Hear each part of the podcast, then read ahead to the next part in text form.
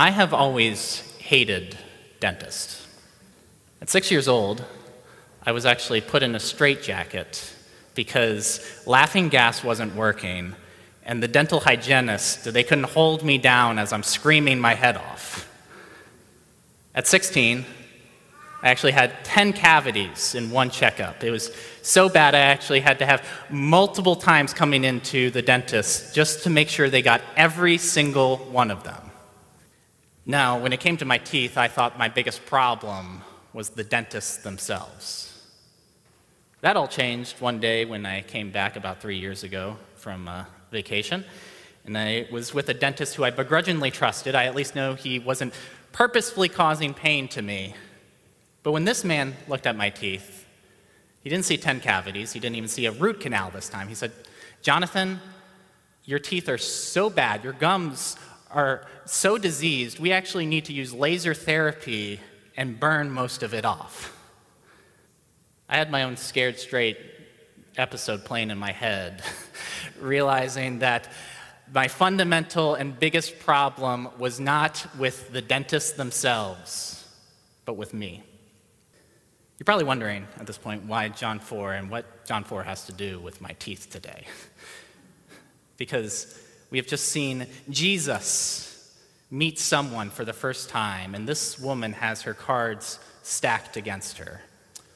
She's clearly someone we've seen from the text of a ill-reputed past, and we'll see that played out later. She's also a Samaritan, which the common Israelite and Jesus himself would have actually been, there would have been tension there.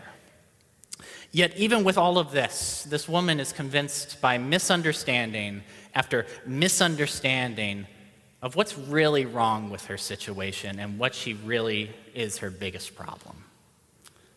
But it's actually through this dialogue of Jesus and the woman that we ourselves are brought in, and we should be asking ourselves what this means for us. Because when we read John 4 and we read this interaction between the woman and Jesus, we should have this question playing in our mind What truly is my biggest problem today? Again, when you read this text, and the question you should be asking yourself as we go through it is what truly is my biggest problem today? Because the Apostle John in his gospel has just left off exactly where we were last week. Uh, Jesus, in verses 1, look at it again, verses 1 and 2, he sees that he and John the Baptist are rising in infamy particularly with the religious leadership and how popular they have become because of the people they have been baptizing and making disciples. And Jesus is not one to create competition between teachers, especially ones that are within his circle or John the Baptist. So look at verse 3, and it tells us Jesus, he left Judea to go to Galilee.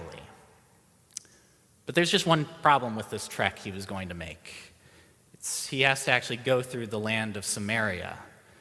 And if we know our Old Testament history well, if you've read the Old Testament, you'd actually know that Israel, or Israel and Samaria, they were distant cousins. More than that, actually, Samaria was a part of the northern kingdom before it was conquered by Assyria in 722 BC. Samaria was actually the capital of the northern kingdom before it was conquered. But bef- after they are conquered, the Assyrians begin to bring in foreigners into the land, and the Israelites that would remain there would begin to intermarry with these foreigners. And they would begin to mix religious practices so then they don't have a faithful understanding of what the Old Testament was telling them. And that there began to actually be racial tension between Israelites and Samaritans.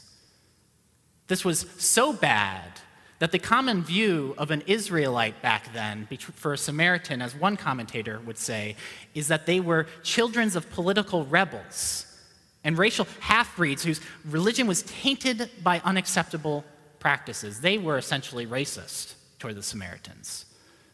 And this is the tension Jesus is coming into walking through this country.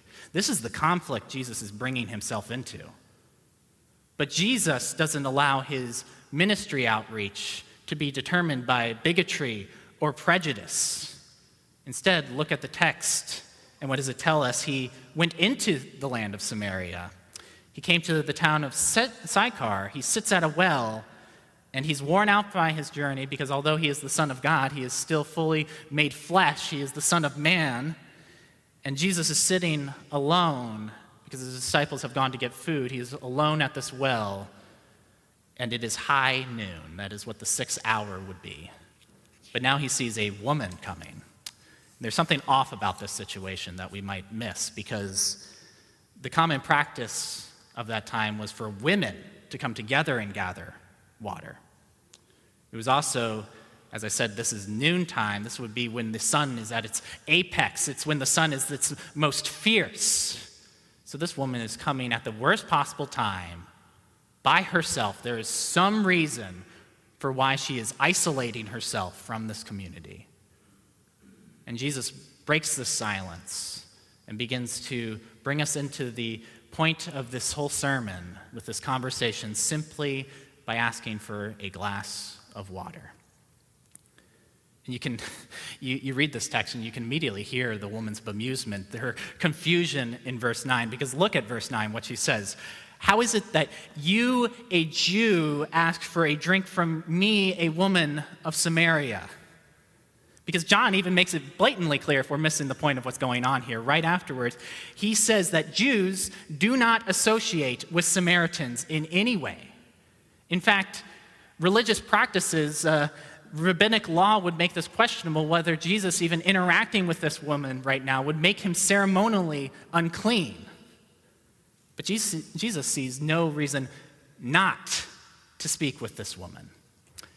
Because you can even see the Apostle John's literary craftsmanship here. Because remember, who was he talking to in John chapter 3? He was talking to Nicodemus, but who was Nicodemus? But he was a man, he was a religious leader, and he was a faithful Israelite. But now Jesus is talking to this person who is a woman. She is someone of ill repute, and she is a Samaritan. There is no one Jesus will avoid speaking to. But do you genuinely believe that to be true today for yourself? Jesus didn't actually spend the bulk of his public ministry talking to the public intellectuals. He didn't talk his time with the political up and comings, with the elites of society. Jesus actually spent most of his time with the moral degenerates, with those at the bottom rung of society, with the down and outs, with the misfits, with those that have made a mess of their life. In fact, Jesus in Luke chapter 5 he even gives us his own ministry statement, saying in Luke chapter 5, I have not come to call the righteous, but sinners to repentance. Does your personal outreach today look a little like Jesus and how he views ministry and evangelism? Because who is the troubled person in your life?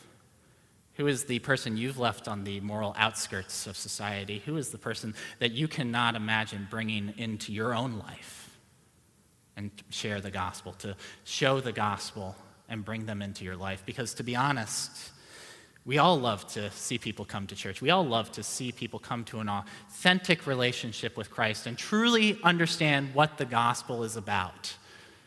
Problem is, we tend to like it when they have a spouse, when they have two kids, when they have a nice salaried position, when they have a house, a car, and the worst vice they have in their life is spending a little too much time on social media. That's someone that I can disciple. That's, that's, an, easy, that's an easy time to, for me to use. I can have coffee with them, but then the drunk comes into my life, then the prostitute, then the paranoid schizophrenic, then the person that can't hold a job for more than a week, then the person that's been in and out of prison, and then I start to pray to God, what are you doing to me right now? Who, why are you bringing this person into my life? Is that how Jesus treats his own ministry? Is that what we see Jesus doing here in our passage? Because Jesus never avoided anyone to speak with. In fact, he was able to speak to both the CEOs and the convicts. He is both able to talk to Nicodemus and the Samaritan woman. He never created one homogenous group of followers and disciples. In fact, he is offering that same hope to every single one of us today that no matter what your interests are, no matter what your socioeconomic status are, no matter what your failings or mistakes have been in life, that this is the promise of the gospel is that he brings this truth and that we can be shown the same Savior no matter where we are in life today. Because as I said, it is offered to both the CEOs and the convicts. We can experience God's grace, but we can also be able to live that truth out where we bring this same gospel to people that are radically and fundamentally in different situations in life than ourselves, because that is the exact thing we see our Savior doing with the Samaritan woman. Because this is just the first point of our passage. This is just, we see the fact that Jesus is willing to speak with the woman. But look at the passage again, and we see our second point Jesus is willing to help the woman. Because we begin to see in verses 10 and following, Jesus will say one thing. There's this motif of misunderstanding going on. Jesus will tell the woman one thing, the woman will misunderstand his words or interpret his words in another way. You can uh, see it immediately with Jesus' words in verse 11 and 12 when he says uh, that he's offering her living water. But that expression there, it actually is intentionally ambiguous because if you were just hearing that phrase, uh, expression, you would have just thought that Jesus is talking about a spring that is bringing a source of water to her. That's actually the, the way that that is the way that this woman interprets Jesus' words in verses 11 and 12. That she, there's almost a little bit of rebuke here, saying, Do you think you're better than our father Jacob? He made this well, he gave us this well, and you're telling us that there's a source of water that is better than this, that we don't know about this. He was essentially telling Jesus that he's a charlatan to put up or show up here. How does Jesus respond to her in verses 13 and 14? Look for yourself. And what does Jesus say? Everyone who drinks of this water will be thirsty again, but whoever drinks of the water that I will give him will never be thirsty again. The water that I will give him will become in him a spring of water welling up to eternal life. This living water Jesus is offering her is not another source of hydration. This is not a natural need that she is talking about. He is telling her that this living water is going to give you your deepest desires and your inner satisfaction that you have been looking for, that you will be able to have renewed worship and fellowship with the God that you have claimed to worship. Because actually, if you listen to Jesus' words, and if a, a person that read the Old Testament heard Jesus' words here, they would hear echoes of the prophet Isaiah, who promised that God's people in the latter days, they would drink from wells of salvation. They would no longer th- hunger or thirst, that God's Spirit would actually be poured out in their hearts, and they would exchange empty formalism with a real, true, and authentic experiential knowledge of God Himself. And that's what this woman is being offered by Christ, saying that your need for water is not the issue here. I'm offering you this relationship with the God of the universe, and that's what this living water is about. How does the woman respond to Jesus, though? Look at verse 15. What does she say to him? Sir, give me this water so that I will not be thirsty or have to come here to draw water. Jesus has just given her the greatest gift of God, this renewed relationship. This, this is no longer empty formalism, but she can actually have an authentic relationship with this God of the universe, no matter what her background has been. And she's actually thinking too small of what this gift of God, what God is offering her here. That this is the same trap we can all fall into. It's the very thing that C.S. Lewis has described once, and you may have heard this quote that we are half hearted creatures, fooling about with drink and sex and ambition with infinite joy is offered us. Like an ignorant child who wants to go on making mud pies in the slums because he cannot imagine what is meant by an offer of a holiday at the sea. That we are far too easily pleased. And this is when Jesus begins to really probe at the situation, and we come back to that question what is her biggest problem, really? In the text. Because Jesus simply asks a very innocent question, or not even a question, he's stating, Go get your husband and come back. The woman says, I don't have a husband. And Jesus responds to her in a very loving rebuke. You are right in saying, I have no husband, for you have five husbands. And the one you are now with is not your husband. What you have said is true. You don't need to understand cultural background. You don't need to understand ancient Near Eastern culture to understand the shock of what Jesus has just said, because we in contemporary culture have judged Ernest Hemingway for having four wives, and that this woman has been in five marriages, and the one she is with, the common law situation, is actually never acceptable in rabbinic law. In fact, rabbinic law would have said that it was even shameful to be in three failed marriages, and that this woman has made a mess of her life and she is now alone by herself. We are beginning to understand why it is that she's coming at this the worst possible time. And yet now she has just been publicly confronted by this anonymous stranger she has met for the first time. Imagine for a moment that people saw you for who you really were. All the shame you hold in your heart, all the habits that you keep to your help, all these character traits that you wish you could hide from the world. Because for many of us, it's not that we hide from the Samaritan woman, it's not that we are unwilling to speak with the Samaritan woman. I think for many of us today, it's feel that we are on the same moral playing field as this woman. That we have our own facade, we have our own front that we put on. We have our own mask that we wear and we hope to God that no one actually finds out how we really think and act. That even the poet Paul Dunbar once said that we wear the mask that grins and lies. It hides our cheeks and shades our eyes. This debt we pay to human guile, with torn and bleeding hearts we smile. But now put yourself in this moment and imagine that mask or facade that we hold on to. It's not your friends that are publicly speaking to you about but it's the Lord and Savior Jesus Christ who has just come up to you and he has confronted you. How are you going to respond then? Because we see what the woman does. And you may actually feel tempted to do the same exact thing this woman is doing in the past. She turns it into the floor of presbytery. She makes this into a theological question. Jesus, you're getting a little too close to my heart and what is really bothering me. So, uh, what's your opinion about where we should worship? Uh, we, we worship on Mount Gerizim. You worship in Jerusalem. What's your opinion about that? One uh, commentator, he says it's really easy for us to talk about theology rather than to talk about the issues that are personally distressing to our heart. Because think of uh, 2 Timothy chapter 3, and we know that all scripture, uh, all scripture is profitable for us, and we know it's profitable for teaching. But then we get a little uncomfortable when we realize that right after it rebukes us, it instructs us, and it trains us in righteousness. And yet, even in this, Jesus is telling us, He is speaking to this woman's evasiveness here. And he's coming alongside her. And he's showing her that there's still a misunderstanding, that she's missing the point here. Because look at verses 21 and 23, and if you were to summarize what Jesus is essentially getting here, he's telling her this question you're asking is completely obsolete and missing the point.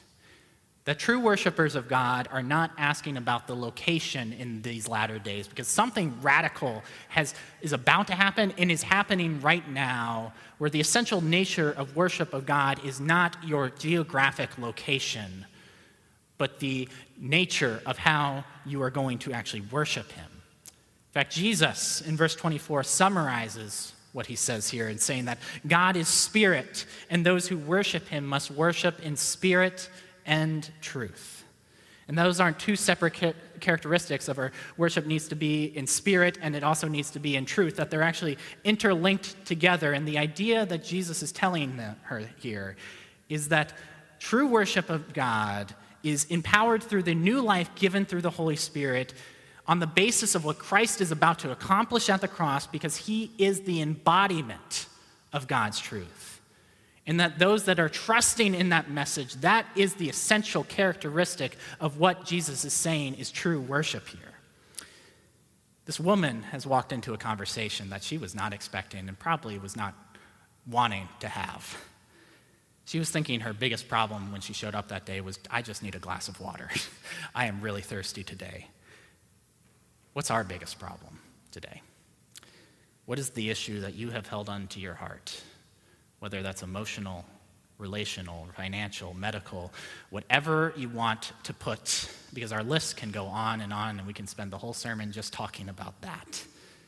We have our own perceived issues in life. We have our own understandings of the world, and we have our own misunderstandings of life. And we, just like this woman, can misunderstand exactly what really is the biggest problem. And we can handle it just like this woman by trying to avoid the situation, trying to ostracize ourselves from community, trying to ignore it, trying to cut people out of our lives who try to speak to us about it.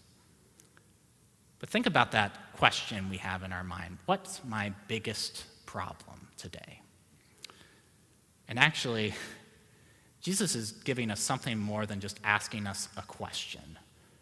That Jesus in this passage is giving us a response and an answer to that question. What not only are we to answer what is my biggest problem today, but where am I going to find the solution to that problem? Because Jesus' response and the answer to that question today is that through his death and resurrection, Jesus alone satisfies all of our deepest problems. That the whole entire thrust of this conversation he's having with this woman, and the point we need to walk away um, is that through his death and resurrection, Jesus has satisfied all of our deepest longings and problems. Because whether we are the religious elites, whether we are like the Samaritan woman, no matter where you find yourself today, that Jesus, through the gospel, through what the gospel is offering us, it, it, actually is tearing off that facade, that mask that we hold on to so much. And even if we feel like we are outcasts of society, even though we feel rejected, that we can turn to this Savior, Jesus Christ, in faith. And when we are united to God, God is not looking at these moral failures that ostracized us from community. He's not looking at our sin. He's looking at us and he's saying, That is my child. In fact, he's looking at us and he sees the Savior, Jesus Christ, and all that he has accomplished at the cross. With a crescendo like that, and with all that Christ has done, what more could we say even about this passage? Because really, we have seen that the Jesus is willing to speak with the woman. We see that Jesus is willing to help this woman, but finally, the last point of our passage today is Jesus is willing to send out this woman. Because the woman understands the implications of what this ideas of worship Jesus is speaking about. In verse 25, she, she picks up on the fact that he's talking about someone just coming that's actually going to be fulfilling this. The Samaritans, they had their own version of the Pentateuch, and that was the only religious text they held on to. But they were also holding on to the promise of Deuteronomy 34, saying that there has not arisen a prophet like Moses who knew God face to face, and that they were awaiting a promise, messianic figure that would come and show them, reveal to God them what true nature of worship actually is. And then Jesus drops the bomb with his simple statement I who speak to you am he. And with this short interaction, this woman's life has been changed forever in everything she does. Because when the disciples return, they do see the woman for a moment, but she is already on her way out, and she's already back to the very town she has isolated herself from. But actually, look at the text again, and we might miss this for a moment, but what is the thing she has left behind in verse 28? What is the thing she's held on to for all of her life, the thing that is most important at that moment for her? The woman left the water jar and went away into town and said to the people, Come see a man who told me all that I ever did. Can this be the Christ? That the woman's priorities before was to just get a drink of water. The woman's priorities were to quench her physical thirst. The woman's priorities up until that point was to keep herself away from this community that was bringing guilt and shame on her. And immediately when she is immediately when she meets this Christ, this savior, the very community she has kept herself from is the very community she is running back to and telling them about Jesus. That is the exact picture of what a heart transformed by the gospel looks like, where you are unable to keep this gospel to yourself. You are unable to not share it with others. Because, in light of everything Christ has done for us in the gospel, if you consider yourself a faithful follower, we can go out with that same hope today. And think of all that water jar represented to the woman back then. And she's abandoning it all and returning to that community to share with them who Jesus really is. That's what the gospel does to us. It tears off our mask, it tears off this facade, it brings us into this relationship with the God of the universe, it unites us to Christ. And the biggest priorities, the biggest issues of our life is not about what's in it for me and what is the deepest satisfaction I need to care about. But what is the thing? How is it that I can have other people say the same Savior who has satisfied my deepest longings and desires? That we ourselves can go into these communities that we have isolated ourselves from. Because the exalted Savior Jesus, he has broken down every barrier we see in our lives and every excuse for why we don't bring these truths. That you are no longer hiding behind a mask of whatever mistakes or failures that you held on to, but you are actually hiding behind the Savior who has done all of this on your behalf. What's your biggest problem today? What's the water jar you have been holding on to? What's the mistakes and failures you are unwilling to let go?